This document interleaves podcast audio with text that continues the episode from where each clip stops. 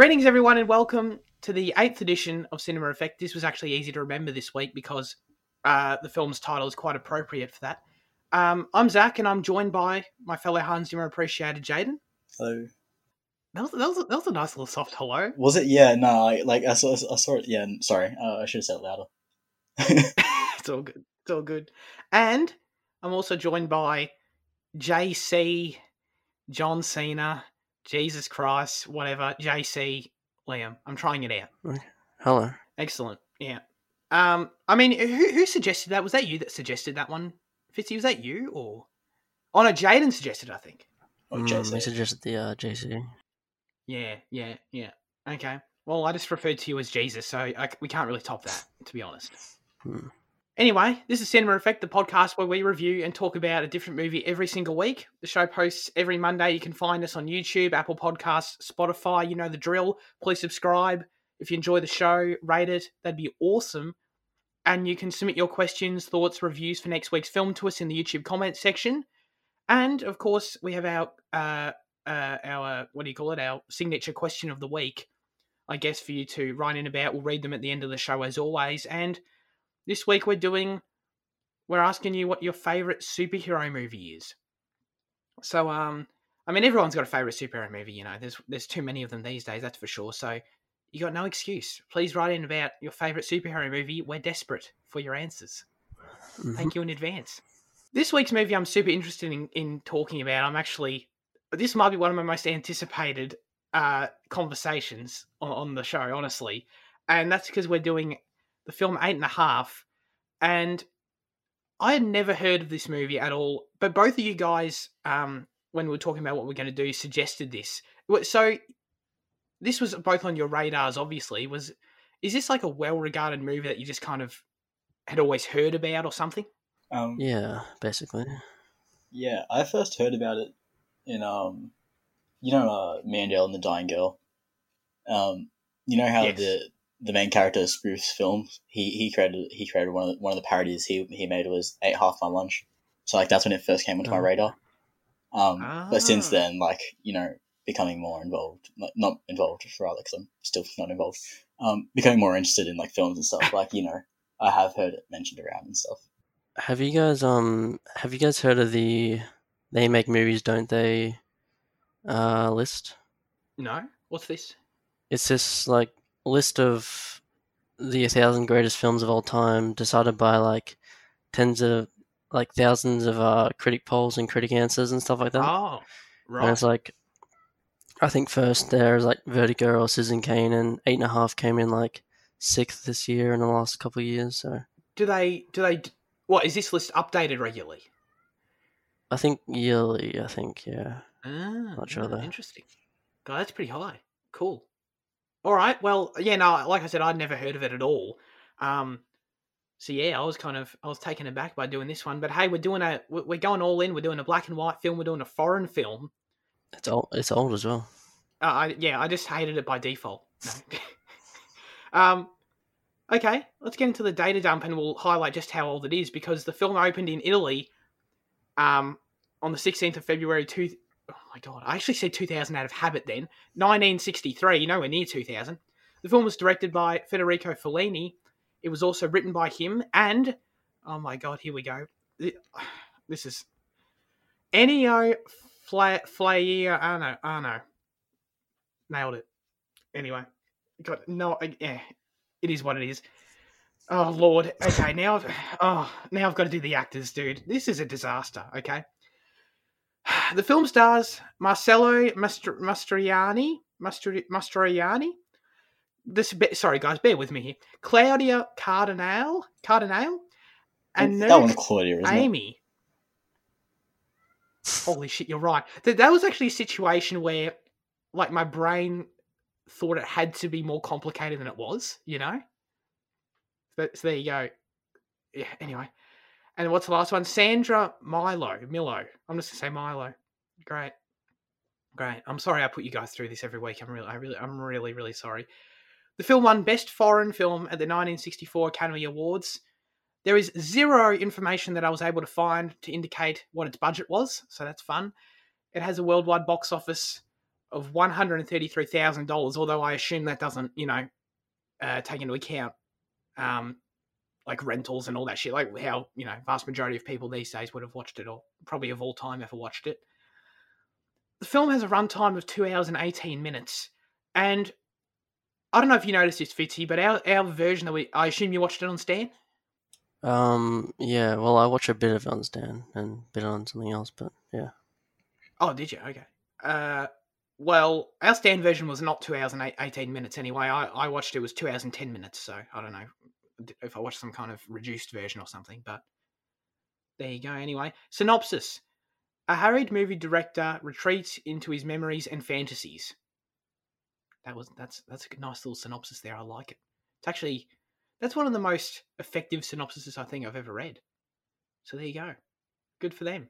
Fitzy, kick us off. What are your general thoughts on eight and a half? I thought it was okay. Um, I was like, I don't know. I was bored by some parts, interested by interested by others, and I don't know. I think I was mainly bored by the more filmmaking parts and interested in his the more biographical or the parts of his life that involved his relationships and women and stuff. But mm. yeah, I don't know. There's a I don't completely know like what to think about it yet. I don't think, but there's a lot to talk about, I guess. I'm kind of with Fitzy in that I don't know how to feel about it, but I, am I'm much more on like the, the, the higher end of the spectrum of not knowing how to feel it because like I do like it. I really really like it, but then like I'm not sure how much I do like it at the same time because there are some things that take me back, but there's also some things that just propel it to another level. So I don't know. I'm still I, mm. um I do really like the film though. I can I can definitely say that. Okay, okay.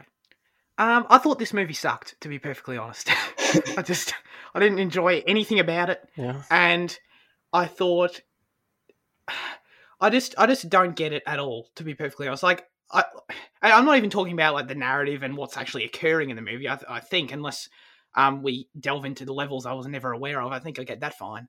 I just don't understand um, how it is well regarded in any way. Um, I think it's it's a boring movie for starters. Like naturally, like like you mentioned, Fitzy, I think the story is just uninteresting.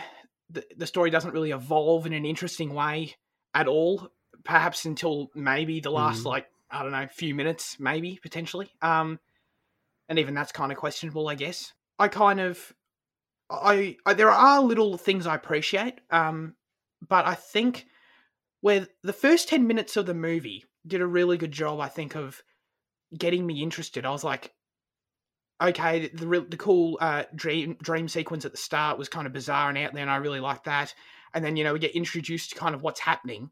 Um, you know, this guy's making this film and you know that's cool and we kind of you know he, he becomes more and more stressed out and um as everything all this shit crazy shit's kind of going on around him he's getting bombarded by everyone and i thought as that was kind of getting introduced that was cool but then it just kind of never went anywhere it was just like it was just that the whole time I, I feel like i got every bit of information that i needed as the audience member in the first 10 minutes of the movie and then the rest didn't really add anything to be honest but anyway, yeah, that's how I felt. I'm. This is cool though. I'm actually surprised we're kind of all in this seem to be sort of like in a tiered um, sort of structure on our opinion here. Like Jaden's on the higher end, Fitzy doesn't know, and I'm kind of on the lower.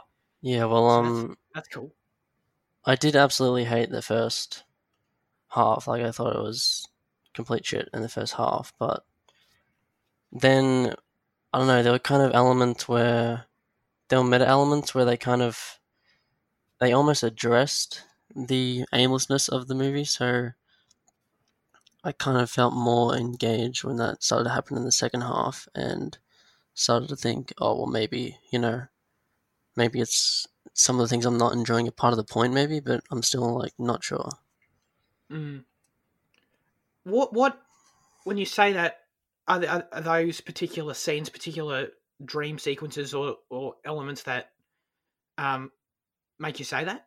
Like, what do you think kind of shows that in the movie? No, not the not the dream sequences really, but like the um, there are different conversations he has with people talking about like the movie he's making itself and how it kind of references this movie, like how it's like vague and you know you can't just assume people know what you're talking about and has to have a central conflict or something. So yeah. Oh, okay. No, no, no. I get that. I get that. That's a good point. Yeah. But but I did just like on a on a like base level just enjoy some of the the dream sequences and the fantasies in there in the second half as well, and some in the first half. But yeah. Okay. Well, I do think, yeah, I, I think the dream sequences are easily like the, the, the parts of the film that stand out the most because um, the actual production process that um, is kind of happening in real life in real time. Like I mentioned, it doesn't. Nothing really happens. It's kind of like oh, there, there's the screen. There's the bit where they go and do the screen tests, and they look at that, and that's kind of that's kind of something different, I guess. But for the most part, I feel like they're just kind of wandering around the hotel, um, or whatever it is, the spa or whatever, um, and just kind of having these same conversations. They go to the launch pad set, which is cool. But yeah, no, I, I think the dream sequences are kind of where the film stands out the most. Um, do you do you guys have a favorite one or one that kind of stands out um, to make the most sense or that works the best for the story for you guys at all? Well, kind of a weird question, but I don't really have a standout because I because you know like I I did really like the film, so like I think most of them were I think I think most of like sequences whether they were you know dreams, memories, or you know real time. I thought they were all really great. Um, I did think in the in the first half, I think it certainly um there were at times when I thought it was boring. Um, but I think it all comes around in the end, and it kind of all just works as as because it, it kind of just builds upon itself, and I don't know. So like, um, in terms of having like a favorite sequence, um, not really. Like I think they're all really cool. Did you did you really like the the the, the first one, Jane? Like when he's stuck in the car in traffic? Because I thought that was a really cool way to open the movie. Yeah, I was I mean, like you know, I was confused immediately, like off the bat. I was, but you know, that was the intent at Yeah. first.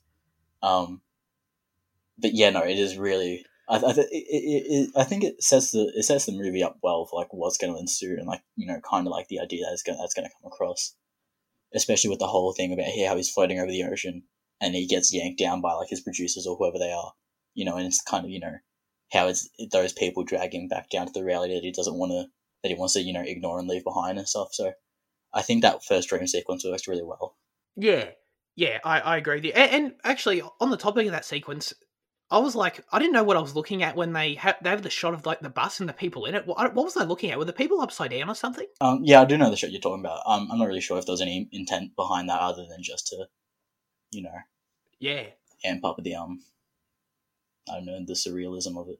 I guess. Yeah, well, I mean, it kind of creeped me out, so I guess it worked. Yeah, I do, I do like the first ten minutes of the movie. I really like that. That that scene, like I just said, does creep me out. It was kind of disturbing and weird, um, in a good way. And then he kind of wakes up in his room, and I like the use of the what is it, Flight of the Valkyries. It's just kind of you know as everything's going to chaos around him, and everyone constantly trying to get attention. And you you do it does do a good job of making you really feel, um, kind of like you're putting your shoes in some way, like you're just being bombarded by all this bullshit around you that you just want to friggin' ignore. Just get the hell out of here, you know. I think actually, honestly, one of the most peculiar things about the film, especially you know to anyone who hasn't seen it, like I hadn't, or like none of us had, but is the title of the movie, and I kind of just want to. I'll just chuck in some trivia to explain it. Um, the title refers to the number of movies Federico Fellini has directed up until that point. He directed six features, two shorts, and co-directed a film um, for a total of eight and a half films. So the title, therefore, is kind of super meta, I guess. Just basically just um, obviously, you know, just with the amount of movies he's made. So, but then I've kind of seen also in the trivia section that the film's kind of in some way quite autobiographical of the director's own life, and I kind of that was kind of a weird part of it where I feel like I'm just kind of watching this this filmmaker. He made this film and this story just kind of about his own weird crisis, you know? Is that is that I guess that's the point? I think if we were familiar with like his other films prior to watching this, it probably would have made more sense and probably would have been more appropriate to you know, um, you know, we would have been able to apply, you know, the the filmmaker story and the, you know, we would have been able to compare the filmmaker and, and, and the main character together, you know, and we would have been able to see more clearly. But I still think, um, you know, um, you can go into it without really knowing too much, and I think it, you know, I think it still works all fine. Do do you guys when I say that I don't really feel feel uh, that the story evolves or the characters really evolve, um, mainly the main character, kind of in the movie. Do you guys disagree with that? No, not really. I don't know. I think the the film is you know, it's about the making of the film that's happening. So it's just kind of yeah. I don't know. It's just like kind of about him and not really eh, some kind of story, but yeah, I don't know. You definitely see an involvement and evolvement. Is that a word? I don't know. You definitely see his character evolve because, mm. I, like, while his personality and you know his demeanor may not change much, it's the way you know the way of his thinking. Um, that you know that's what changes. So like, although his personality stays the same, he's still this you know eccentric and rather you know um self-centered and um he's not a great guy, but and he's still not the best guy at the end of the film. But he understands that, and he's and he's he's letting that you know, um, you know his understanding of that kind of lets him you know, um, it frees him. I, I saw at the end that he kind of had that some kind of realization, but like, what is it that he realizes? Do you think? Well, he says it. Is, is doesn't he say like you know, um, true happiness is being is is is um being able to not lie. Wait, what is it, Finny? I've, I've, I've, I've forgotten already. Because he, he says, you know, yeah, it's something I, about telling the truth. Lie, but it's something like that. Right. And then him making this movie is kind of about the truth of his process in his life. That kind of makes sense. Like he's pu- putting himself out there in terms of how, like, the process for this film and his bio, his, like, stuff that happened in his life, I guess. I'm not gonna lie to you guys. I was really hoping that you you two enjoyed this film because I wasn't looking because uh, I was like relying on like jumping off your ideas that you guys said, and I was like, it's like you know. panicking now, fuck, what, what's it all mean? Well, hey, I mean, I'm, I'm interested in kind of trying to figure out those answers too because, well, I guess you jumped into the end, for Fitzy. Let's do it. So at the end, basically, um, he kind of has another dream sequence and he kind of shoots himself in the head. Uh, he kind of shoots himself in the head. he straight up shoots himself in the head. Um, and that in some way, I guess, symbolizes, you know, him waking up, the realization that you're talking about. And then he kind of goes on to direct the movie, I guess, because we have the kind of interesting circus bit at the end, and he's shouting instructions, and he has you know a few more dialogue bits and pieces, like you mentioned. Um, but like he does go to he makes the movie, right? Is that am I wrong about that? That you know? Mm, I don't know. Yeah. Oh, really? Okay, okay, right. I, I was kind of convinced that he that he does. That's kind of that's kind of the the ending. I don't know. Okay. Well, yeah, I don't know if it's just symbolic or what, but I guess if he does make the movie at the end, you can kind of see, like, actually eight and a half as a movie that he makes, you know, because it's like about him. So, but with that in mind, though, like, I just, I did, I feel like the movie's only what I said. My version was only two hours and ten minutes, and you know that's obviously not very long. Um, not overly long.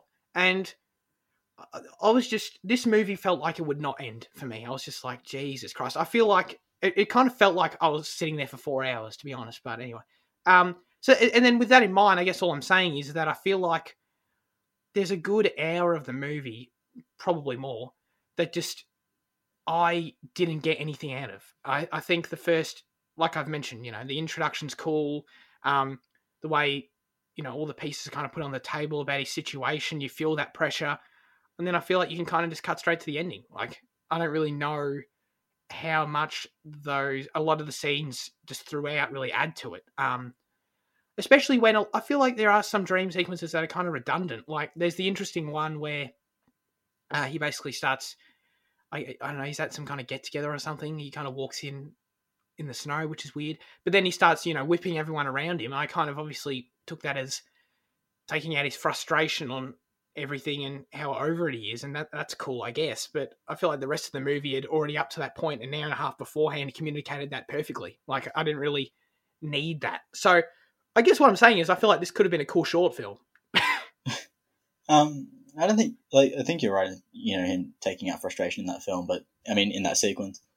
But I saw it more as just him. You know, it's it's just an example of his controlling nature and how he wants you know this harem of women and they all for them to all adore him and i think it's just more of an uh, uh, i think it's just a better insight into his mind and you know he he's, he's he talks about how he latches onto everyone and he wants to love everyone because he's scared that he might miss the wrong path So I kind of see that, you know, in that scene, you know, of him just collecting everything, hoping that something comes about of it.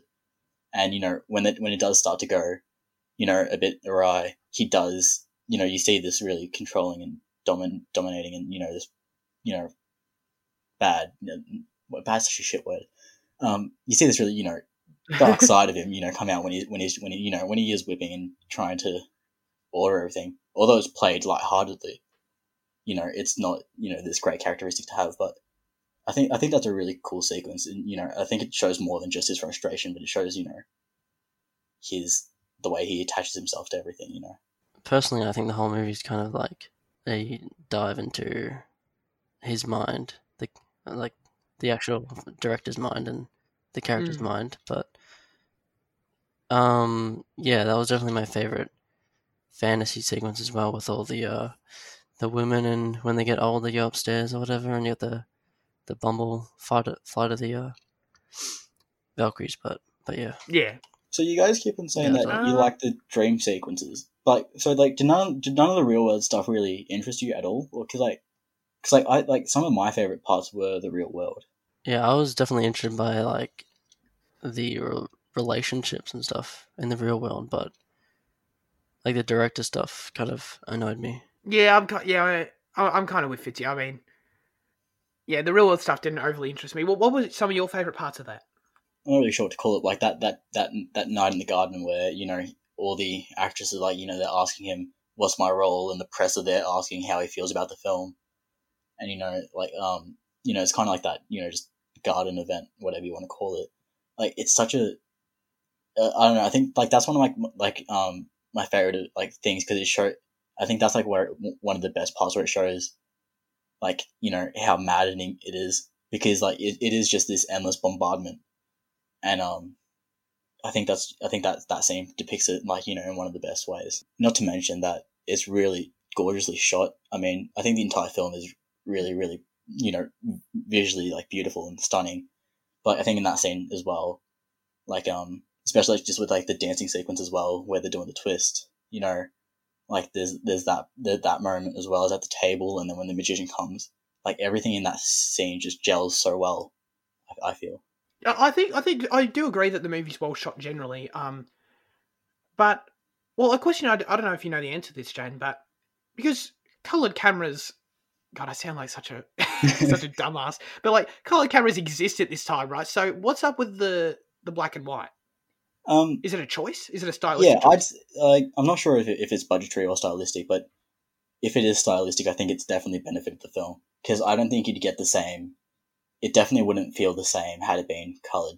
Because I mean, um, at this point, colored cameras had been around for quite a while. You know, that's why the Oscars had had two categories for colored films and black and white films. So um, I'm not sure why there was a choice, but I think it. I think the film definitely benefited from being in black and white, just personally. Because like I, I know you know with you know obviously those colors you you'd be able to tell like a lot of things more like clearly and shit. But I love the harshness of the whites and the, the you know the darkness of the blacks and how contrasting and stark it is. I think it really just works so well. Yeah, I, I don't I don't dislike that the film's in black and white or anything. Um, but I, I do I do find it difficult to appreciate the visual elements um that you're talking about just because of it. You know, like I'm so used to just watching everything in color that I feel like you know frames don't images don't really pop as much, and I just kind of I find it difficult to know impressive kind of shots and, and cool looking shit when I see it in black and white. You know, my brain doesn't really register it as as obviously, I guess. Yeah. No, but yeah, I- I guess that's just personal choice, like you know, just personal taste, whatever. Yeah. Um, but um, yeah, in in my opinion, I think it just amplifies everything, especially in real world, because I think like the real world, like it's it because of how like it has this sense of like grittiness almost. You know, it it, it, detracts from this. Like um, I think if you inject color in it, depending on how on, on how you style it, it can give the entire thing the streamlined feel. So I feel like having the real world in black and white was important. So like had, had the entire film been colored, I think it would have been poor. But you know, I think black and white is definitely the way to go. I don't know, maybe I'm wrong, but I feel like the real world was more black, and then so that and the fantasies were more white. They kind of made that contrast, but Oh, really? Did you find that? I didn't notice it particularly. Did you, Jane? No, I didn't pay particular attention to that. Just going on like the real world sequences that I love. I love uh, towards the end of the film when Claudia comes from the screen test and you know he, he she picks him up and they go driving and when they get to that location, like I'm not entirely sure what it is. It's just like you know some backstory, whatever it is. But I think that's such a. I think it just comes across so well on camera, like just like the set and the way that you know the actors use it and the way that you know it becomes it's this little haven for him. You know, he says he says I do quite like it here, but then you know the producers come and they kind of you know they invade his haven, and I I, I don't know. I think that's something. It's another part that I really enjoyed. Is um is Claudia in the film earlier, except for that that one scene where she's like all in all in white at that uh place? I don't think so. I think she just pops up in, in every now and then as like in like those type of little things until the end of the film. Okay. Well, who's like who's she supposed to be? I guess His new muse, I, I think, you know, because he she's kind of the new person that he's been infatuated with, because he just kind of you know imagines her here and there, and you know like she she her face appears on you know random people. I I I, I think it's kind of his Okay. new muse. was that just like um a good stylistic choice for you, or was it symbolic of something about the character?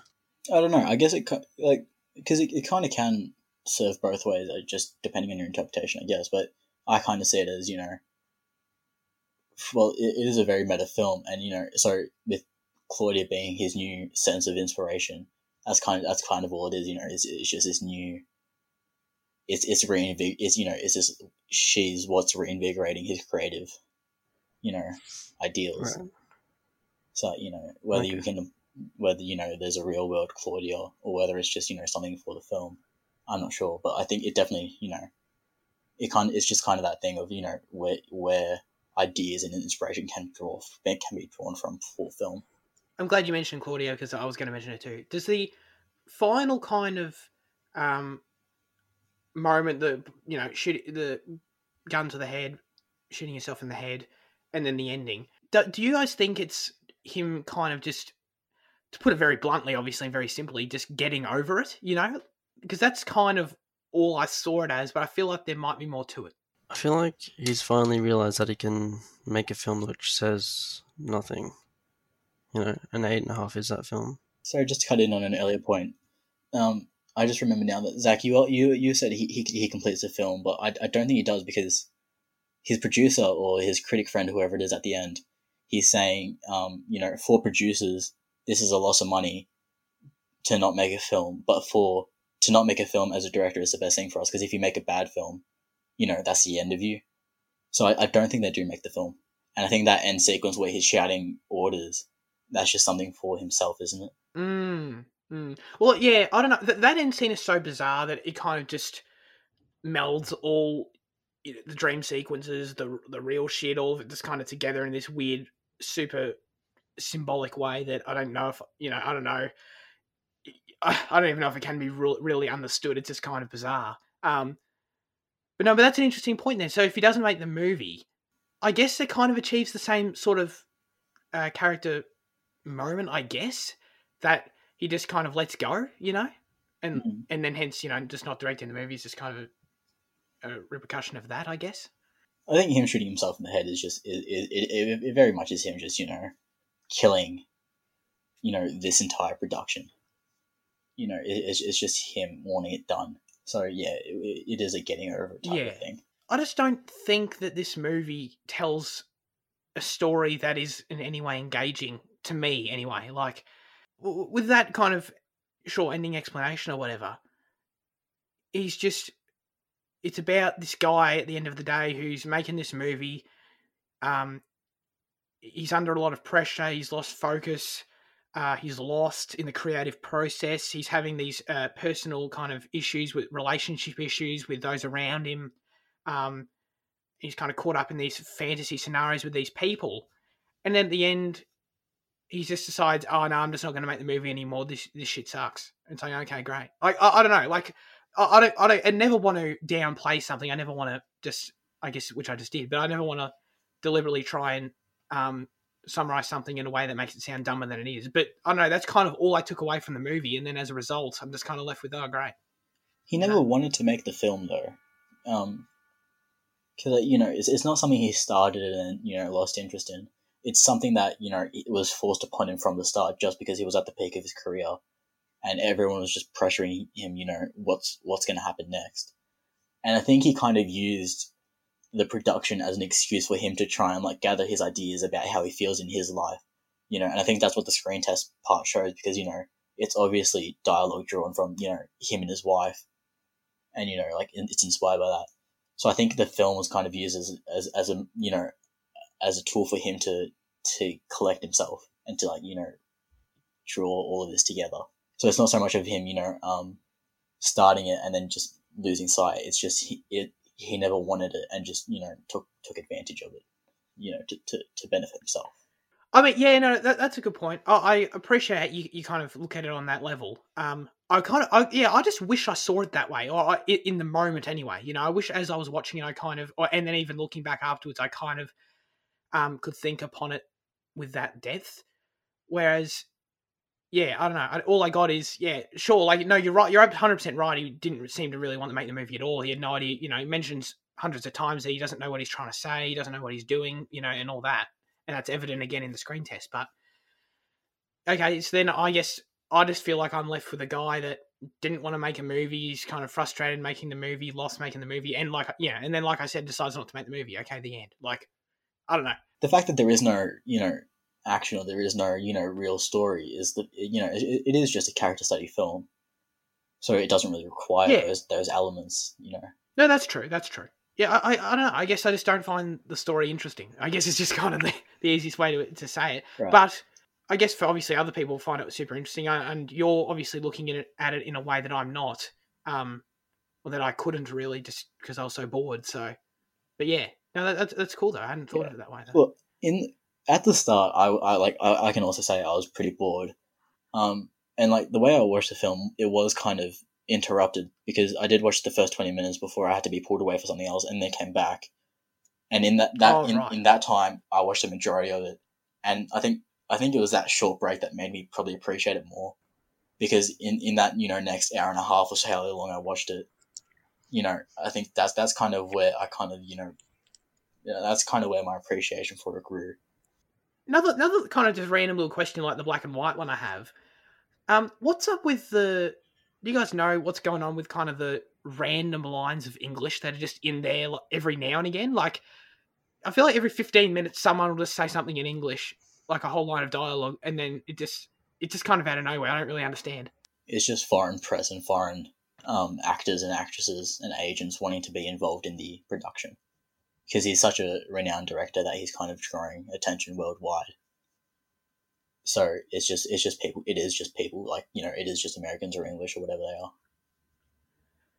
Yeah, no, I got that, but then, but those characters still speak Italian a shitload of the time, though. Yeah, because I mean, like, I guess you know, I I think it's just you know them swapping back and forth. I, I don't know, you know, they're just bilingual characters. I guess, yeah. I don't know. I just thought it was weird from like a production perspective, to have these some just like you know one in a hundred lines just in English. But yeah, no, no, that makes sense. You're right about the, that thing um, with the foreign press, though. And they are, of course, the journalists and you know, along with the producers and the and the uh, someone who was like revising your script, I guess a script reader or something. With you know, they were other elements that are putting pressure on him as well at the beginning or throughout. With the dialogue as well, you know, obviously it, it, it um you know it's foreign, so we had to read the subtitles. But you know, at least you know typically the, you know the audio and the visuals are synced. But because Fellini he never like he apparently he never really worked with like you know a fully polished script. So quite often, a lot of the dialogue he went and rewrote in post production. So when they were dubbing the voices, um, you know, it didn't match what was on screen anyway. So like that was something yeah with me. Yeah, I, know, I noticed that too. Even though I couldn't understand it, it, it still didn't match up, and I was like, oh, fucking. Yeah, exactly, exactly. Even yeah, you know, obviously we don't speak Italian, but like yeah, I even I could see it too. It was kind of bothering me. Yeah. Um. Also, like because like with um not um recording uh sound on set. Um. Do you have any trivia about how he play? He would often play music in the scenes. Do, is that something you've got? Uh. No. no? Uh. But yeah. No. That makes. Sense. I sense. think it might have been somewhere else. I read that then. But um, he'd often play music in this in the scenes. So like quite often the the movements of the characters were you know this choreo- choreographed to be almost you know this dance like thing and it kind of you know fluidizes their mo- their movements, especially in like the dream sequence and the the fan, you know the memories and stuff. Um, so you know, well, music often is you know just played, um, uh, you know, just in the scene anyway, just if there's a band or whatever. But it, you know, if there was if there was none of that, he'd he'd just play music and he'd get his actors to move along to that to kind of you know give it this extra fluid feeling. Yeah, that, that that's cool. That's cool. I guess another element that's kind of mentioned a lot um, is the nature of the protagonist of this movie that he's making. Um, oh, which by, by the way, I, the movie's meant to be like some kind of space movie, which is weird, but um, I found that kind of interesting. But how the main character of that movie is like Catholic, um, like himself, and then of course we get some you know flashbacks to the to his childhood and those weird that god that beach dream was weird. But then that was a memory, wasn't it? Not a dream. Oh yeah, no, you're right. It was well, yeah. It, it, I guess so, but was it actually a memory in the sense of is it based on something that happened to him? Yeah, I think it's because he's a child. Like elements are played up. I think that's the idea. Yeah. So like, there's there's certain things that aren't exact, but like you know, you know. So like you know, um, I was reading that you know one of the paintings, for example, is like absolutely massive when it's not really. Like just you know, as like one example of like you right. know an element that has been changed, but it is mostly a memory that's been, you know, exaggerated. And that kind of I don't know, like to his youth, that kind of element of him being Catholic seems to be important in some way. The priest, uh, the, the main thing I kind of took away from that at least was um, the connection to the happiness thread in the movie that the, the priest mentions, like, um, you know, a life without being, you know, not ded- dedicating your life to God or whatever he said is, you know, not you're not going to be happy or whatever. is there any other kind of connection uh, that the Catholic stuff brings? Do you think any other level of depth? I think Fellini again is just trying to put things in about his life into the movie. Mm. But other than that, I'm not really um, sure.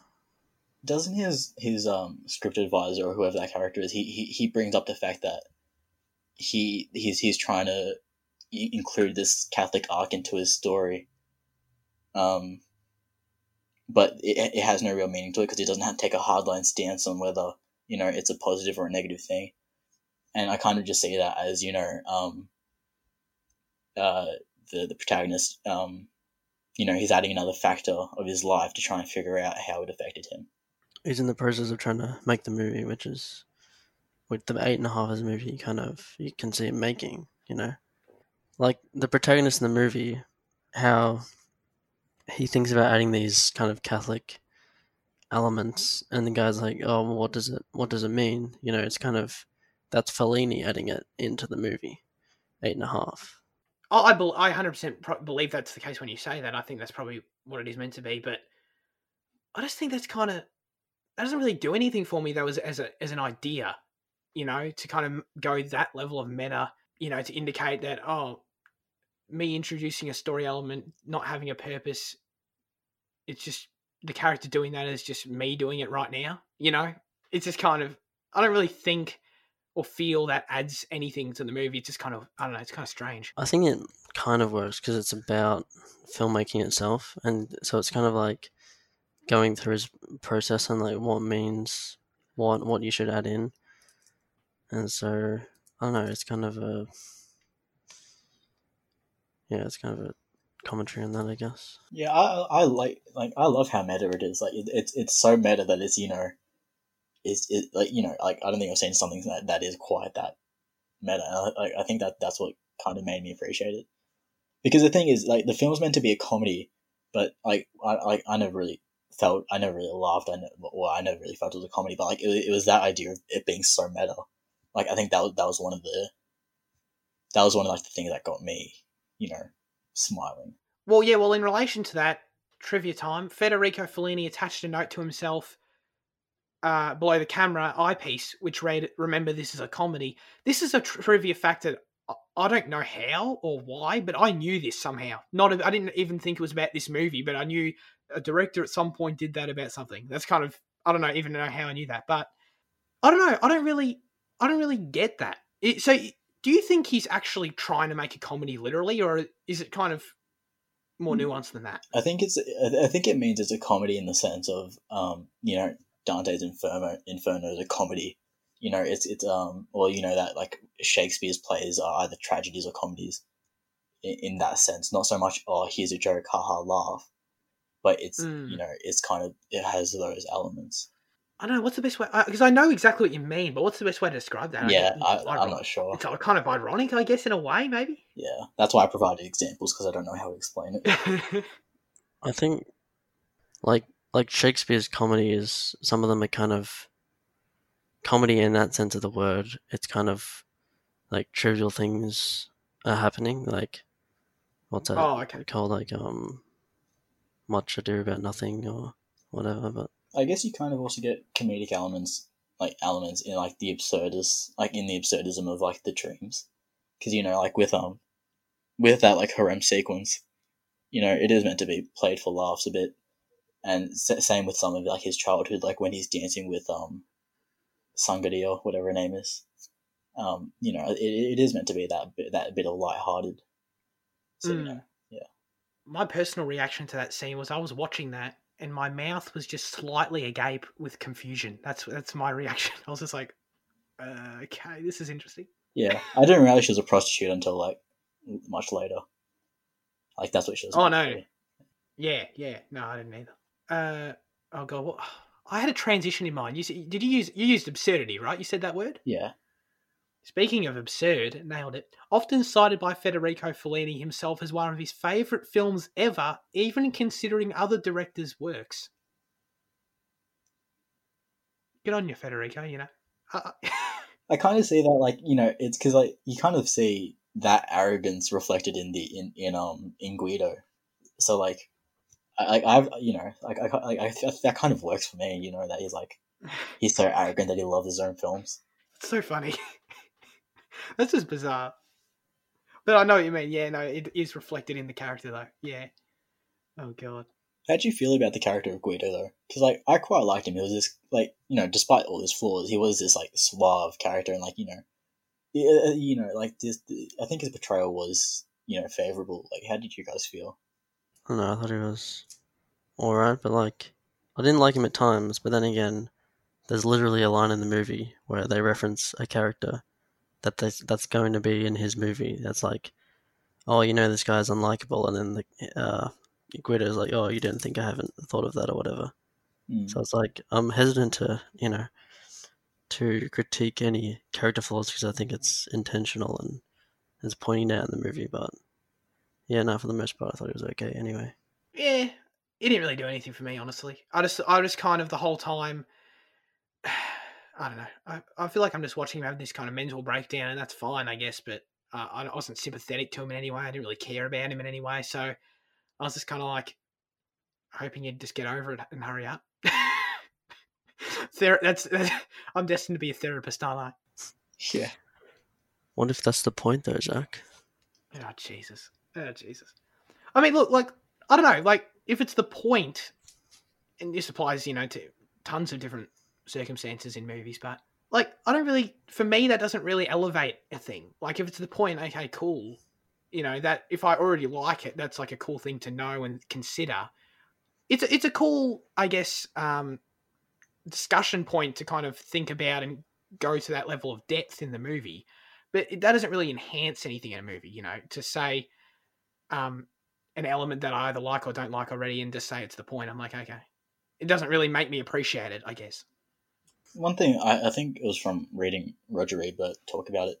Um, did you guys feel like that there was quite um, quite often it, it'd go for this style over substance type of thing? Yeah. um, well, I think that's yeah part of the point, but yeah. Yeah, and, and that's what because like I, I I got this quote from Ebert saying that a filmmaker who prefers ideas to images will never advance above the second rank because he's fighting the na- the nature of his art. The printed word is ideal for ideas. Film is made for images, and images are best when they are free to evoke many associations and are not linked to narrowly defined purposes.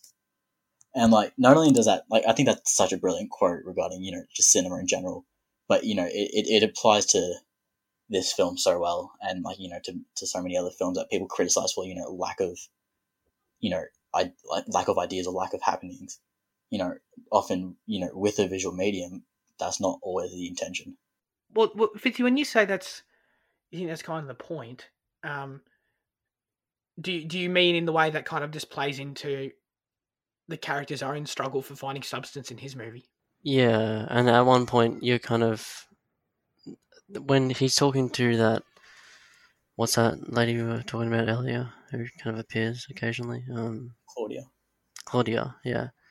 She kind of confronts him about the lack of sympathy that the audience will have for the character, and then he's kind of like, "Oh, you don't think I haven't thought of that, or whatever," and he says something. So, if if that is intentional, which I I agree with, it probably is. I just I don't really get the appeal of it. So, the director's made a film. It's not about this, obviously, but the film is. He wants to suggest that films and stories don't have to have such such deep substance and, and levels of uh, you know themes and interesting ideas like that and he does that by making a film that has no interesting ideas and themes well, I think, I think that substance comes from like the stance of like a filmmaker trying to create substance. You know, it's kind of about the creation of art in a way, like that process and, um, yeah. the style of a substance thing kind of relates to his critics as well, because like I was reading that many people say that um, uh, Fellini's earlier films that are kind of grounded in that traditional Italian style of um, neorealism, I think it was called, or whatever. Um, they were better, and that when he started moving into this surrealist and this you know stylistic um, uh, chapter of his you know career, it was kind of you know his downfall. But I think you know you look at it, and some of his films from that part are also really celebrated. So I think like you know like La Dolce Vita and Eight Half and some other ones. But you know, so I think like you know this ideas, you know this um you know the style of a substance thing is also meant to be a, a thing about his critics. oh yeah okay. I guess that adds something else to it um but but i do you, do you guys know what i mean though when i say that it feels weird to for any kind of artist to try and convey a point by just doing it? You know what i mean? Something doesn't have to be this way Yeah. so i'm just not going to do it. Yeah, I mean, I guess you can make a film about, you know, a camera pointing at a wall, and then for two hours, and then have a narration. You know, oh well, you might think that this film is pointless, but yeah, I'm making that. I'm making this film to do- to point out that point or whatever. You know, and Yeah, wouldn't, wouldn't exactly. actually add anything, but I don't know. I think it does work in this film a little bit because it kind of tells you about the process of filmmaking and like the the the process Sure. of trying to come up with substance and meaningful ideas in itself. But yeah, I see. What, I see what you mean. I guess. I, I, I- I think that kind of just all- uh, derives back to you know what we often you know like the thing about you know it's just your interpretation. You know, like that. That's all. Like that's all I really Yeah. think about something like that. You know, some people would, would derive so much meaning from it, and some would derive nothing. You know, it, it just depends on who you are. Yeah, yeah, no, that's definitely true. And in that way, it's actually not because you know everyone, everyone knows the the good old example of you know, what is it? You know, if you're an art gallery and you're looking at a piece of shit and uh, people try and interpret it and all this shit, but it's just actually a piece of shit. You know that that all those kind of analogies that people use when discussing art. Yeah. Um, I feel like for me, this movie kind of no, not by any way comparing this movie to an actual piece of shit, but I'm just saying I feel like this movie kind of has those kind of vibes to it in the way of this is kind of a movie that you know that when put in front of some people, you know, some of us can look at it and go, "Oh, this is interesting." This, you know, I, interpret it this way, I interpret it that way, and I kind of see it and just kind of see the okay, it's just the story of what it is. Um, in you know, not to say any any one of us are right or anything, but I just kind of I don't know. I guess the fact that that analogy in any way comes to my head leaves me with a bit of a bad taste in my mouth. I was, I was going to ask, like, just in it, like, did you guys get that that twist scene in this film is what inspired the twist in Pulp Fiction? Yeah, I, s- I saw, I saw that, but I thought that eight and a half was itself referencing La Dolce Vita. But maybe I'm wrong. Oh, it does it? Because I okay, right. Oh, I don't know, but yeah, I, I do see what you mean. What twist in The Fiction the, are you dan- talking about? the uh, dance twist with um Where Mia and um Vincent are at that like place. yeah Oh, got it, got it. Sorry. Yeah. You're actually talking about like a literal twist. Yeah, right? Yeah, yeah. I thought you were Yeah, talking about like a plot e- twist. Even even the character in this film that does it, like the the female, I can't remember her name. Like she she you know it does resemble Mia Wallace, like Uma Thurman in, in Pulp Fiction. So Mm, yeah, that's true. It does. that's cool. Time to give eight and a half a score out of ten. I'll be giving it an eight and a half out of ten. No, sorry, that was terrible. Jane, what are you giving it?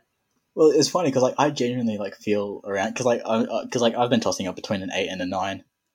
Um, I think I am going to give it that nine because it is like kind of that thing of where I love everything about it, and plus it it, it gives me that that little bit of feeling afterwards. You know, we were talking about last week about how you know that film has to like give you that like certain feeling inside. Yeah. Like, it, uh, that's what I get from this film. So I, th- I, I, I think I'm going to give it a nine. Well, I'm gonna defy your authority again, Zach, and um, use my five star rating system from Letterboxd. Um, I'm gonna It's give the it a same thing though. yeah, but I don't know. Like I've just gotten used to Letterboxd. I like using it, I guess. But anyway, I give it a three point five out of five. Um, yeah, I think I don't know. I was very bored by a lot of the filmmaking stuff, but interested in a lot of the dream sequences, the relationship stuff. I thought the meta stuff was kind of interesting at times. Um, so yeah. Are you officially, just out of curiosity, are you officially requesting that we change our review scale to stars instead of out of ten? Well, you guys don't have to. I'll, I'm probably gonna. But no, I we feel did, like we did a have some. uniform, You know, Absolutely, we can't be using different scales between us. Doesn't matter. Oh, I reckon it does. It's a bit odd. Yeah, I, I introduced a segment as let's reveal our score out of ten. Zach, just dub in dub in your voice afterwards. Yeah, I will. I will actually. I don't know. I recognize your authority, so kind of goes that way. all right, all right. Well, I'm, if you if you do it again, I might have to consider actually officially changing it. You know. But then I'll be the one to defy. Oh shit! God. God damn it. let me be a contrarian. God damn it. I'm going to give the movie a um ooh, uh, uh four out of ten. There you go. Oof. Um, it's not it's not a terrible movie. It's a competently made movie, but it's a movie that tells a story that is so uninteresting to me, and it's a movie I definitely never want to watch again. So yeah, two stars, two out of five in your on your beautiful scale. All right, let's get into our news chat segment. And first of all, we've got some. I, I, think a very interesting development based off kind of what we've been talking about basically over this entire show's um, lifetime, and that's the fact that uh, this week the Academy has temporarily loosened rules to allow straight to streaming films and straight to VOD films uh, to be eligible for Academy Awards next year. So maybe things won't be quite as dead as they were going to be. Still more dead than they normally are, but Yeah, I think these days, I think there's like kind of this, um, I think like directors are kind of like reviving this ideal of you know watching things at the cinemas and shooting on film, and you know bigger is better, like kind of thing. Like you know Nolan, Edgar Wright, Wes Anderson, they they all kind of follow these, this you know see it at the cinema type thing. So I think like Mm. even even though you know they are allowing these things, like you know straight you know these VOD launches, like it'd be great for indie films, but like you know I think like a lot of big productions that still like prefer these type of big large large format they're still going to hold out on their releases Yeah, yeah, I agree with that. I guess all, I guess really, you know, again with us still not knowing when cinemas are going to reopen, but I guess really all this does is ensures that, you know, some more probably you know not heavy hitters or anything, but you know the Oscars won't be quite as barren as they as we thought they were going to be. There is still going to be you know at least some variety in selection, I guess, mm. for these categories or whatever. If marvel plays their cards right and just releases releases all their new films in here and now marvel Mm. might saturate the oscars That's right. That's right. what a terrible year that'd be well, I'm just interested in um, what the hell you know we're going to be doing for our top movies of 2020. You know, it's not a lot. Birds of prey. Birds of Prey. oh god. Next up, Star Wars news. Hey, I'm I'm not going to refuse it. Um, the Cassian Andor Disney Plus series that no one gives a shit about. Um, the showrunner for it has been replaced, um, making this the 280th time officially that Kathleen Kennedy has replaced a leader of a Star Wars project. And we learnt that it takes place officially. This is a bit more, you know, if you're hardcore like me, takes place five years before Rogue One. Um, so yeah, there you go. Is there a single Star Wars project at Lucasfilm currently that is able to maintain its leadership?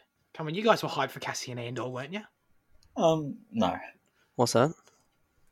The show, Cassie. I didn't hear that. Cassian and it's it's based on the you know Diego Luna's character in Rogue One. Oh, right. I didn't know about that. Oh, okay. My my apologies. Yes, that's, that's a Disney Plus prequel show that is occurring, and uh, it's definitely one of the weirder ones they chose to do. Probably, the, yeah, the weirdest. Like, who who wants this? I don't Yeah, know. because like I love Rogue One, but like Yeah. it's it's not because of Diego Luna. I mean, like I like I like it for like pretty much every other reason. Like there's nothing there's nothing wrong with him. Like he's fine, but you know, yeah, I like Diego for, Luna. for, like, the, for like the reason that like I love the film, it's like he's not one of them. So like like you know, yeah, it was it was just a, it's weird for multiple reasons. It's weird for that reason, like who really connects with that character. It, it's you know because we don't really have time to, but yeah, um, and and it's also weird because the fact that Rogue One, which in itself is like a spin-off prequel, is getting a spin-off prequel, and then Mm. will that get a spin-off prequel? It's like you know, it's a bit much. yeah. It's hard for me to get behind Star Wars on the silver screen, uh, like other than you know like animated. Yeah, I mean, I don't. Yeah, I mean, I personally think the animated shows have been highlights compared to the you know only one season of Mandalorian. But yeah, Yeah, next up, uh, you made me aware of this, Jalen. The IMAX CEO dude, whatever his name is. Do you know his name? uh, I, I did before, but I've lost it. Never. No, it's all good. who, who gives a shit? Uh, says uh, that Christopher Nolan is determined with Tenet uh, to basically be the film that reopens theaters. To be when theaters reopen, who knows when. Um, he wants Tenet to be the film that people are going to see. Which, hey, if theaters are opening, you know, in the next few months, that's gonna that's gonna happen. You know, but it's just whether or not that is gonna happen at all. Yeah. Who knows if they're gonna reopen? Moses. What was that, Liam? It's like Moses splitting open the Red Sea. uh, Jane, uh, Jane, am I dumb or are you confused? No, like I'm getting it. It's just not very funny. Oh, okay. It's okay. not a joke. It's just a comparison. It, it, it's it's just you know like how Moses opened the seas, Nolan's going to open the cinemas. Oh, I guess. oh, that was literally it. Oh, Yeah, wow. Sorry, jeez. I mean, I hope it happens. I, I hope I can see Tenet in July, man. I don't give a shit if I get infected. I just said it. well, I mean, in down here in Australia, I think you know if he's if he's willing to do a release down here before America, it, it might happen because I mean like our cases are. I mean, at the moment they're kind of like you know not doing too well, but in terms of the rest of the world, we're doing all right. Are we? Oh, oh, oh God, I don't want to get into this too much, but are we? Isn't it just I mean, like relative? Isn't the world kind of similar? No, but because like I, I heard this week that ScoMo is looking at um they're talking to Ardern about like opening like a trans Tasman hub of like Oh, yes, travel yes. between. So I feel like if, if that's in the, if that's you know in the in, in, in uh you know if that's on the road, you know maybe we'll be all right. I, I don't see them only playing it in some regions like ours and not at the US. I don't really see that happening. No, you don't see a staggered release where Australia finally gets you know a good film for once. No, I really don't. You know, like I don't give a shit that we get you know Avengers two days before America. I want to see fucking Tenet like three months beforehand. Hell yeah. I mean, I would too. I don't know. I don't see that happening. But let's do some kind of rapid fire stories. Not that the other stories have been super long, but you know what I mean. Let's just jump jump through some more stories. Now you see me three is in the works, and Jane, you like this series. Yeah, I mean, like like, like I was saying before the show, it's it, it's it's light-hearted cinema. You know, you, you don't have to pay attention to it, you know, too much. You don't have to dissect it. So it's just you know, they're good watches. You know, I think Yeah, number two was hurt by the casting of Lizzy Caplan because you know she's a bit of a, you know, she doesn't suit well with the rest of the cast and feel. But you know, I'll still get behind number three.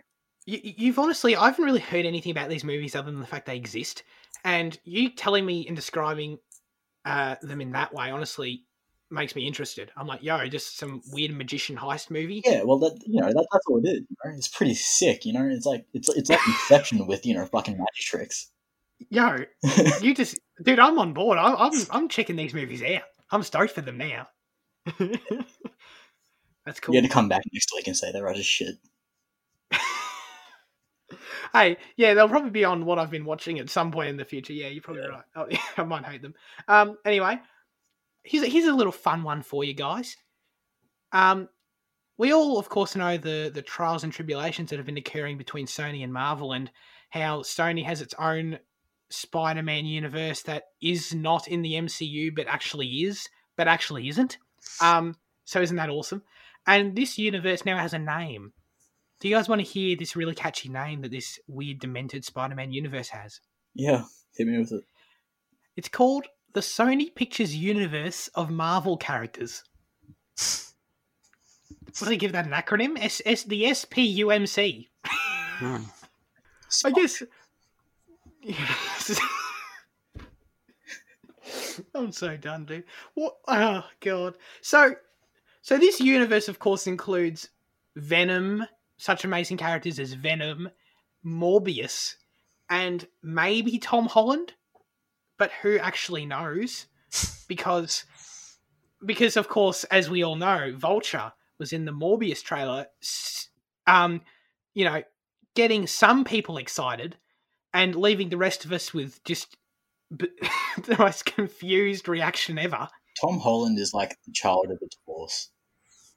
You've got and daddy pulling on each side, and you just don't know which way it's going to go. That's so accurate, though. Oh god, dude, this this whole thing is messed up. So, so what I've kind of been, I just want to talk about this because I find it hilarious. What I've been kind of been able to gather so far is that there's this weird, you know, the whole deals with these companies bizarre, but there's this thing where basically Venom, Morbius, and and these characters, you know, exist in the Tom Holland, you know, eh, obviously as Tom Holland exists in the MCU, but then it's this weird thing where it doesn't go the other way, like. But the MCU characters don't exist in the Sony universe. You know what I mean? It's like, it's like what? Doesn't make any sense. Finally, uh, Jan, you've got a story regarding this new film Black Glass and Daft Punk coming out of whatever retirement or whatever they were doing. Yeah, Can you enlighten a- us a bit on this? Um, well, I mean, this is you know massive news for both film and music. Probably more for music, to be honest. But you know, so Daft Punk haven't released a, like an individual record since 2013. They've produced a few tracks for week the Weeknd, but that's it. So um, it was announced this week that they will be coming back to score um, Black Glass, which is um, Dario Argento's new film. Um, and while his name's not, you know, doesn't drag a lot of attention these days. He was really popular back in the 70s and 80s for these kind of like uh, you know, psychotronic horrors such as, you know, Suspiria and Tenebrae and Inferno. They're kind of like his three biggest films. And they are really, really great films. You know, they're these, um, he kind of like birthed the um, Italian, like a, I, I'm not sure how to pronounce it, it's uh, Gaio genre, I think it's called. Where it's kind of like, you know, these, Oh, right. like hack and slash films but you know, there's kind of like you know really, you know, Italian hack and hack and slash. So I mean, um, they're really great Sounds films. like dope genre. Yeah. So um, yeah, it, it like this is massive for like you know certain people. Yeah, cool. Well, does is Daft Punk Punk. Daft Punk? I, I stuffed that up. Do they? Do they? Are they known for scoring films? Because this seems kind of weird. Um, they did the Tron Legacy soundtrack, which is like one of the best soundtracks ever, but it was completely overlooked because it's electronic. Um, Mm. So yeah, um, so this is this is cool. Um, I mean, because like I love the Tron Legacy soundtrack; it's really brilliant, and you know, knowing Argento's work, you know, you can tell that they should meld together well because they do. You know, like hopefully, like the two will will will gel together. And like um, Argento said that you know Daft Punk are admirers of his work, so you know, hopefully this is a good collaboration. yeah, awesome. I mean, it sounds it sounds pretty cool to me. Even though, yo, is this is this like a wide release film? Um, should be. I mean, because like Cool. I think like Argento's recent films, like from the two thousands, they didn't perform the best critically or um, box office wise. But um, I think people are kind of hoping for like a revival of his like you know eighties days. So Mm, yeah, I, I I'm pretty sure this will get a wide release. cool. All right. We'll we'll definitely be keeping an eye on it. Wait, Zach, I just realized something that I have to um confront you about. Okay. Oh God, I'm scared. So you gave eight and a half a four, right? Oh, all right, all right. Here we go. yeah, yeah, yeah. Okay, You okay. gave the Phantom Menace a five. I did. This means y- you are stating Phantom Menace is a better film than eight and a half. Do you do you agree with this? Now there are there are multiple things to this. First of all, yes, Phantom Menace is a better film than eight and a half. Just want to throw that out there. Um, sorry. Um, but then, but but hang on. But with that aside, though, hey, scores are not easily comparable to one another. I just want to make that clear. You know, Yeah. scores are not That's true. definitive definitive conclusions. Of course, they all scores are a summaries of one's thoughts on a movie. So, but in this particular circumstance, to answer your, answer your question, yes. Okay. Sorry, guys, you have to. I'm sorry, you have to accept that. We really don't, but okay. Hey, I mean, I'd much rather watch the Phantom Menace. I'd watch the Phantom Menace twenty more times before- before I ever watch that movie again. Really?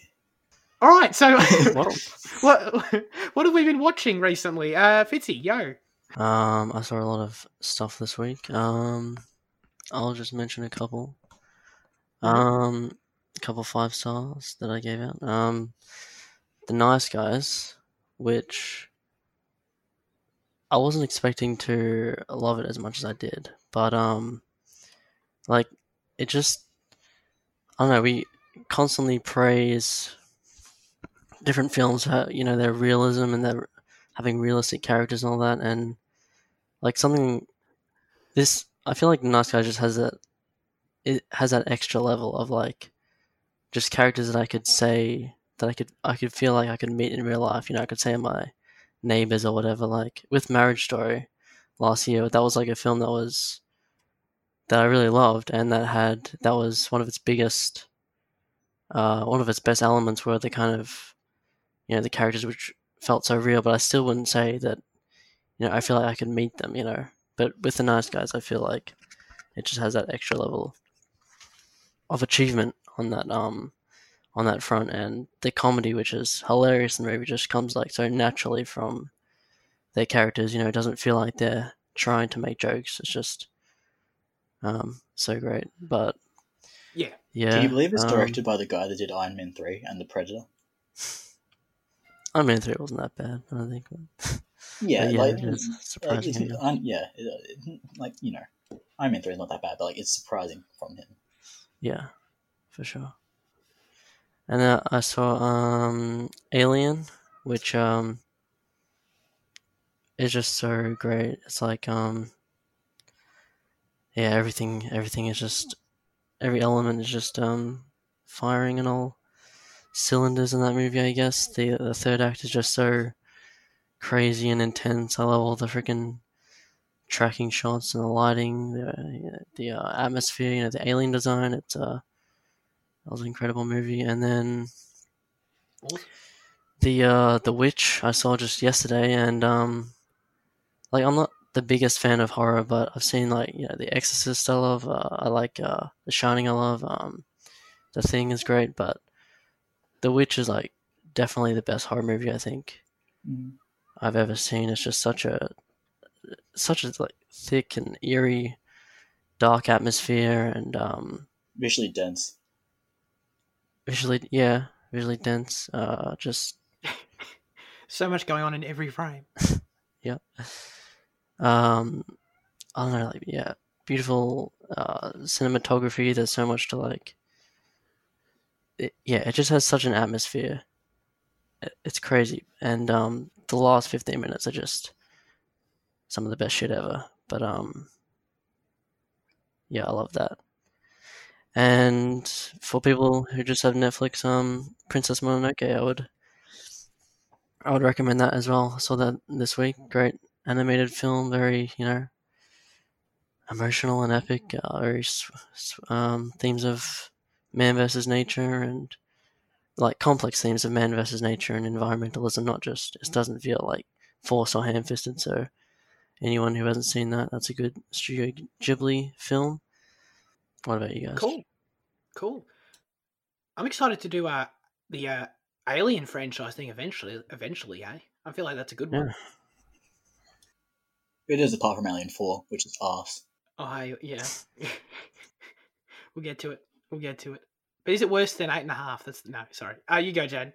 I've had a comparatively quiet week. Um, watched a bit more Community. Um, I watched the series. Actually, I say it quiet week, but uh, it's because of the thick of it, which is a series I watched consume most of the week. Um, it's this British um, comedy that follows like the day to day of um, uh, an, an MP of a fictional department called um, the Department of Social Affairs and Citizenship, and it is just so bloody funny. Um, I like it, it, it's kind of like um the Australian series Utopia. Um, have you guys seen? Mm-hmm. Yeah, it's kind of like that, but like way, way, way more vulgar and funnier, All right. right. and like it's really, really brilliant because like it's because like it's not it's not just you know a bunch of guys just swearing like nonstop. It's it's inventive and like creative and like the way that like it, it all just flows and the shit they say and like what actually happens in the film. Like not film sorry in the, in the, in the series is just really brilliant. Um it actually has a, it has a, it has a spin-off film called in the loop which um stars james gandolfini actually. Mm, so i know you'll get behind that. Hell yeah. um, and then I also watched um these final hours, which was um, it's good because it, it, it it's you know it, it's rare that you see a, a pre-apocalypse film set in Australia. I mean, you know, other than Mad Max, so you know you kind of get this. It's a it's a unique story to tell in the Australian landscape. I feel, and it's set in Perth, so you know once again it is it is Mm. that it is that bit different from, you know, the west um, the eastern you know uh, scenery of, of, of Mad Max. Um, and it's really good. I mean, like it, it, it is rather cliched, and it, it, you know it does follow a few tropes, but um, I think it's fresh enough, and like it's it's, it's written well well enough to you know to, to, to let some of those things pass. Uh, movie wise, I watched The Gentleman, which I know you uh, you really like, Jane, and I Mm. thought it was awesome. I thought it was awesome. Just just so enjoyable, man. I enjoyed every minute of it. Um, well, that surprised me because you don't like Lock, Stock, and Two Smoking Barrels, do you? Well, I know, uh, yeah, I just it didn't connect with me when I watched it at all. I didn't really find it that funny, honestly, and I didn't really enjoy it. And honestly, watching The Gentleman because I didn't have high expectations for that reason, it makes me think maybe was I in like a weird mood when I was watching Lock, Stock, or something? Was I? Yeah. What kind of headspace was I in? I don't know. Well, have you Um, seen Snatch? Is my next question. No, but it's No. kind it's next on my Mm, radar. That's so fucking brilliant. Like that's like one of my favorite comedies ever. It's like one of my favorite films ever, rather. And like um, that guy Richie like st- sense of comedy is just brilliant. Uh, hey, I mean, if Snatch is anything like The Gentleman, I'm in. I'm so in. It's more Yeah. Lock, Stock than The Gentleman. Yeah, I don't. Yeah, I, dude, I'm definitely going to watch it 100. percent Um, I don't know. I'm honestly how much I like the gentleman confused me on Lockstock. I was like, what was I thinking? Like, d- am I misremembering Lockstock? I don't know. But um, yeah, I don't know. Anyway, no, the gentleman was awesome. I enjoyed the shit out of it. Maybe it's got something to do with it just being more modern. It connects with me more in some. I've got no idea, but I feel like there's an answer there. Is all I'm trying to say. There's a reason. I don't know what it is, but I've got to find it. I've got to deep dig uh dig deep within myself. God damn it. Um, uh, what else I watched? I watched Onward. I've been saying I was going to watch it um over the last few weeks. I did, and God, it was awesome, man. I loved it so much, and it, it, it exceeded my expectations. I didn't. I honestly didn't really have high expectations. I was like, oh, another Pixar movie. I'm totally going to watch a Pixar movie, of course, and it's on Disney Plus. Cool, I'll check it out. Loved it. Uh so yeah, Yeah. there's that. What did you love about it?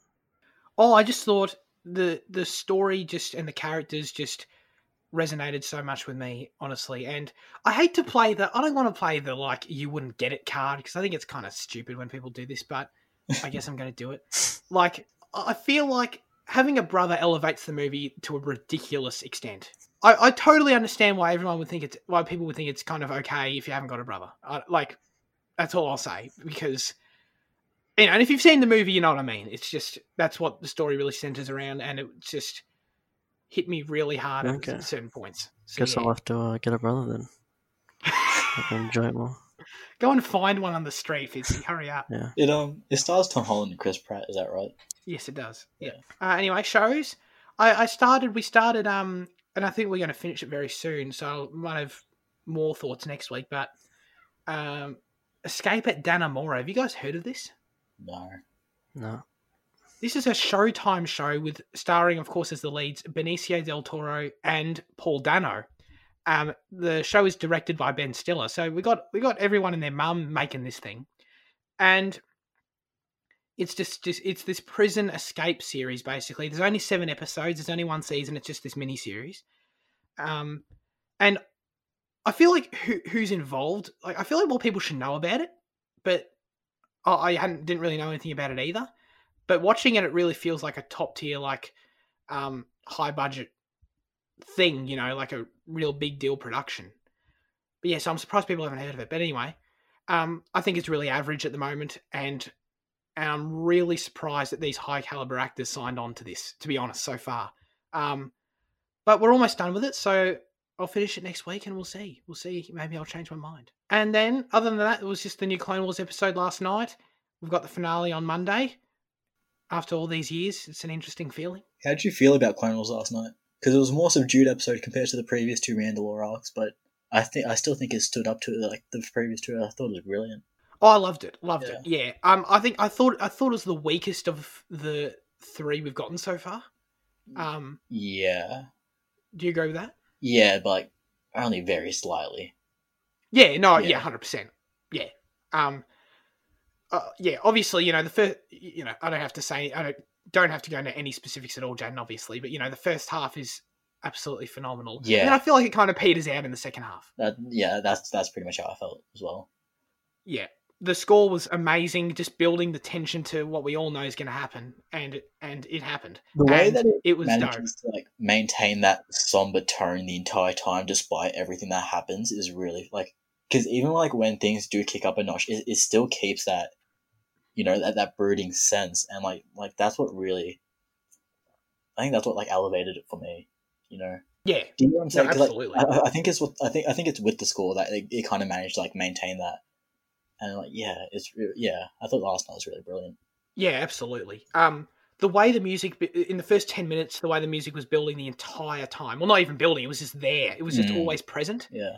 And it just left me so uneasy. It was awesome. Um, so the finale that's that's going to be like the absolute finale of Clone Wars, not another season or anything.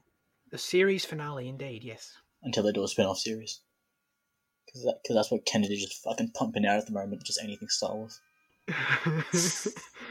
but yes, no, the Clone Wars series finale is on Monday. We've got one episode. Hopefully, you know, hopefully it's half an hour long. I don't want it. To, I, I don't know if I can bear only twenty more minutes yeah, of this entire show of hundreds of episodes. But yeah, having having this Mandalore arc now, it annoys me that we spent so long on the Martez arc because like I would have much preferred something akin to this to, to, to the Mandalore one than to, you know, that. Like he could have easily chopped like, you know, one or two episodes from the from the from the sisters arc and chucked him onto this type of thing. Yeah, I guess, but I don't know what they would. I don't know what they would have done. Like, like I, I'm not saying like necessarily has to be like you know another two episodes of Mandalore. I'm just saying like another two episodes similar in in in in, in you know like um similar to to to to, to what Mandalore is. Um, yeah, yeah. No, I get it. I get it. I don't know. I, I mean, I agree. The Martez sisters arc was kind of whatever, but um, I don't know. I, I think it's fine. I think it's. I think really at the end of the day, I, I don't know. I, I see people kind of getting upset, and I don't want to sound like, um, I don't want to sound like a dickhead or anything, but I kind of feel like, guys, this show was cancelled for years and we're getting a final season and we're now and we're still complaining like yeah, that's kind of how i feel about it well i feel like we should kind of just be like let's just take what we can get, you know? Mm. This show was never coming back. Hey, I would love more of this, but I don't think we're getting it. Anyway, it's awesome. Let's get into our listener submitted um, answers. Nailed it. From for last week's question. Hey. Good for me. Um, first of all, Henry wrote into us and said, oh, God, I forgot again. What's the question? The question last week was, why am I doing this, guys? You should do it. Uh, the question that I asked last week was, "What's your favorite movie sequel of all time?" Of course. And Henry wrote into us and said, "My favorite sequel of all time is Blade Runner 2049. It basically just improves upon every aspect of the original Blade Runner, including the pacing, even though it's about 40 minutes longer. I completely agree, which was the main problem I had with the original. Also, obviously, it looks beautiful, absolutely beautiful, owing mainly to Roger Deakins' fantastic cinematography and sounds beautiful thanks to Hans Zimmer's soundtrack. Hell yeah. Hell yeah. That's basically like that's like the definitive choice. You know, I, feel, I feel like should just wrap the show up and not even read the others. Nah. Oh god. Paul wrote into us and said, Terminator 2, in the opening scenes, you were a little unsure if Arnie was a goodie or a baddie. And I must say, I wish I had this experience that Paul had because that, that's something that so many people talk about with Terminator 2 is that the twist that Arnie's the good guy in the movie was like shocking. And I've just never experienced that. Couldn't even comprehend that just because it's such, you know, baseline knowledge, you know, to anyone in pop culture. How do you feel about T two and like in generally? Because like like I I know I, I personally always felt that the first Terminator was stronger. Um, it's been too long since I've seen Terminator Two, but I did what the first one is really good. Um, I, I kind of I lean towards I lean towards agreeing with you, but I don't know. I'd have to watch two again. Yeah, Terminator. Uh, the first one, sorry, is really good for sure. Thanks for writing in, Paul and Henry. Luke wrote into us and said, "The Dark Knight. If not for the fact it is a great film, great theme. I mean, here we go, guys. I mean, four French horns on the right." four French horns on the left, and they are up in a gallery up way above the orchestra. Two notes. God damn it, Luke, you broke me. Two notes, but the amount of expressiveness you can put into them. Thank you, Luke. This show, man. This show. Honestly. Oh, we appreciate you, Luke. God bless anyone out there who uh, gets it. I'm sure. I'm sure there's people out there who get it. But Yeah. anyway, so many people who are so confused right now. Probably. What are our favourite sequels of all time? I was about to. I was about to go to the outro, but then I realised, shit. Actually, we got to answer this crap. This crap. this question we said. Jane, what's your favourite sequel? Um, Indiana Jones and the Kingdom of the Crystal Skull. I think it's without a doubt, you know, masterpiece. Um, no, I Tremendous. Yeah. um, I agree with Hannah's uh about twenty forty nine. I mean, he he summed it up pretty well. But um, because that's already taken, I'll say uh, that the uh, Dawn of the Planet of the Apes and War for the Planet of the Apes in um in, in that in that um in the Planet of the Apes re- reboot, they're really spectacular. So I guess I'll go with them. awesome. I really want to watch those. Um, I've never seen Yeah. them. Uh, uh, uh, with um with War for the Planet of the Apes, the tension that's built in the first scene is phenomenal. Like like really really crazy. God, that's another good franchise one. I'm excited. I'm excited. What about you, Fitzy? Um, probably Lord of the Rings, Two Towers. It's just um, you know, it's just as good as the first one, but it has a darker tone. It's got way more. It's got character, more character development than the first one. It's got uh, you know, some of the best moments of the entire series with you know Gandalf coming to save the uh at the um Helm's Deep and just Helm's Deep in general, and uh, Sam's Sam's speech. It's um yeah, it's probably my favorite. Cool. I choose The Empire Strikes Back because, of course, I did. Boo. Uh just an amazing movie. Um, I mean, it's my favorite movie of all time, so therefore, it's my favorite sequel of all time, isn't it? It is the the perfect second act to a story. That's that's just what it is. It just challenges a, a- story that challenges your characters, pushes them in interesting directions, um, develops them in interesting ways, and of course, amazing score, amazing action, ama- you know, just amazing moments. Just yeah, nah, there you go. Nothing else to say. I never felt Simple I that. never felt that way about Empire Strikes Back though. I, I like you know it just doesn't make I, I don't understand this feeling that everyone has for it. Like rewatching it this time, I, I've appreciated it more, but I still don't think it's better than you know A New Hope or Return for that fact. If you could see my face, no. Fitzy, be the tiebreaker here. Which one's better, the first or the second? mm. Oh, Oh per- no, he's gonna say. personally, I like A New Hope better, but um, Fuck Yeah. yeah. well, do you dislike anything about Empire, Jaden? Just curious. Oh, it's not. It's not that I dislike anything about it. It's just that I feel like A New Hope is a stronger film. I think. I think that Empire hits. It, it, it plateaus, you know, and it, it, it doesn't really like you know in terms of like the rising tension and action. You know, it, it levels out, and I don't feel like it ever really escalates too much again until the final, you know, duel. Mm, mm. I can see what you mean. I can see what you mean. I don't. I, I, I find um, everything in the second act super interesting, but I don't. I don't disagree. You know, well, I do disagree, but I mean, I know what you mean. Is what I'm saying. Yeah. Yeah. All right, well, guys, we made it. We did it. We persevered to the end. Good for us. Thank you, everyone, for tuning into Cinema Effect this week. We appreciate your company. Uh, Jaden, I mean Liam, whoever does it, who does it? Yeah, It's Liam you. does it. What are we watching next week? We're doing um Westworld, right? Um, and that's Can on confirm. Foxtel. If uh you want to catch up on three seasons that you haven't watched yet, um, you can do that.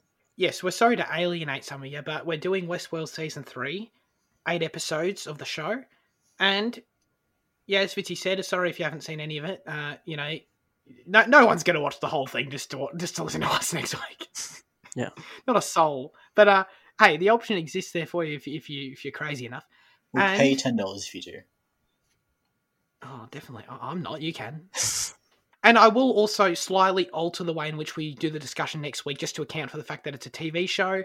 And um, I feel like it's kind of trash if the whole episode is we're, we're spoiler talking the whole time, and you know, it, it kind of doesn't leave a lot of the episode left for everyone else. Although, if we ramble on about news and the rest, maybe I'm wrong. Okay. So we're gonna do a non-spoiler and spoiler section. We will. We will indeed. Nice. Isn't that cool? Isn't that cool? You can find all our social media links and Letterboxd fun stuff as always in the description on the YouTube page, YouTube video. Guys, Liam, Jaden, thank you very much for joining me this week as always. Thanks. Thank you. We'll see you all next time. Have a great rest of your week and goodbye.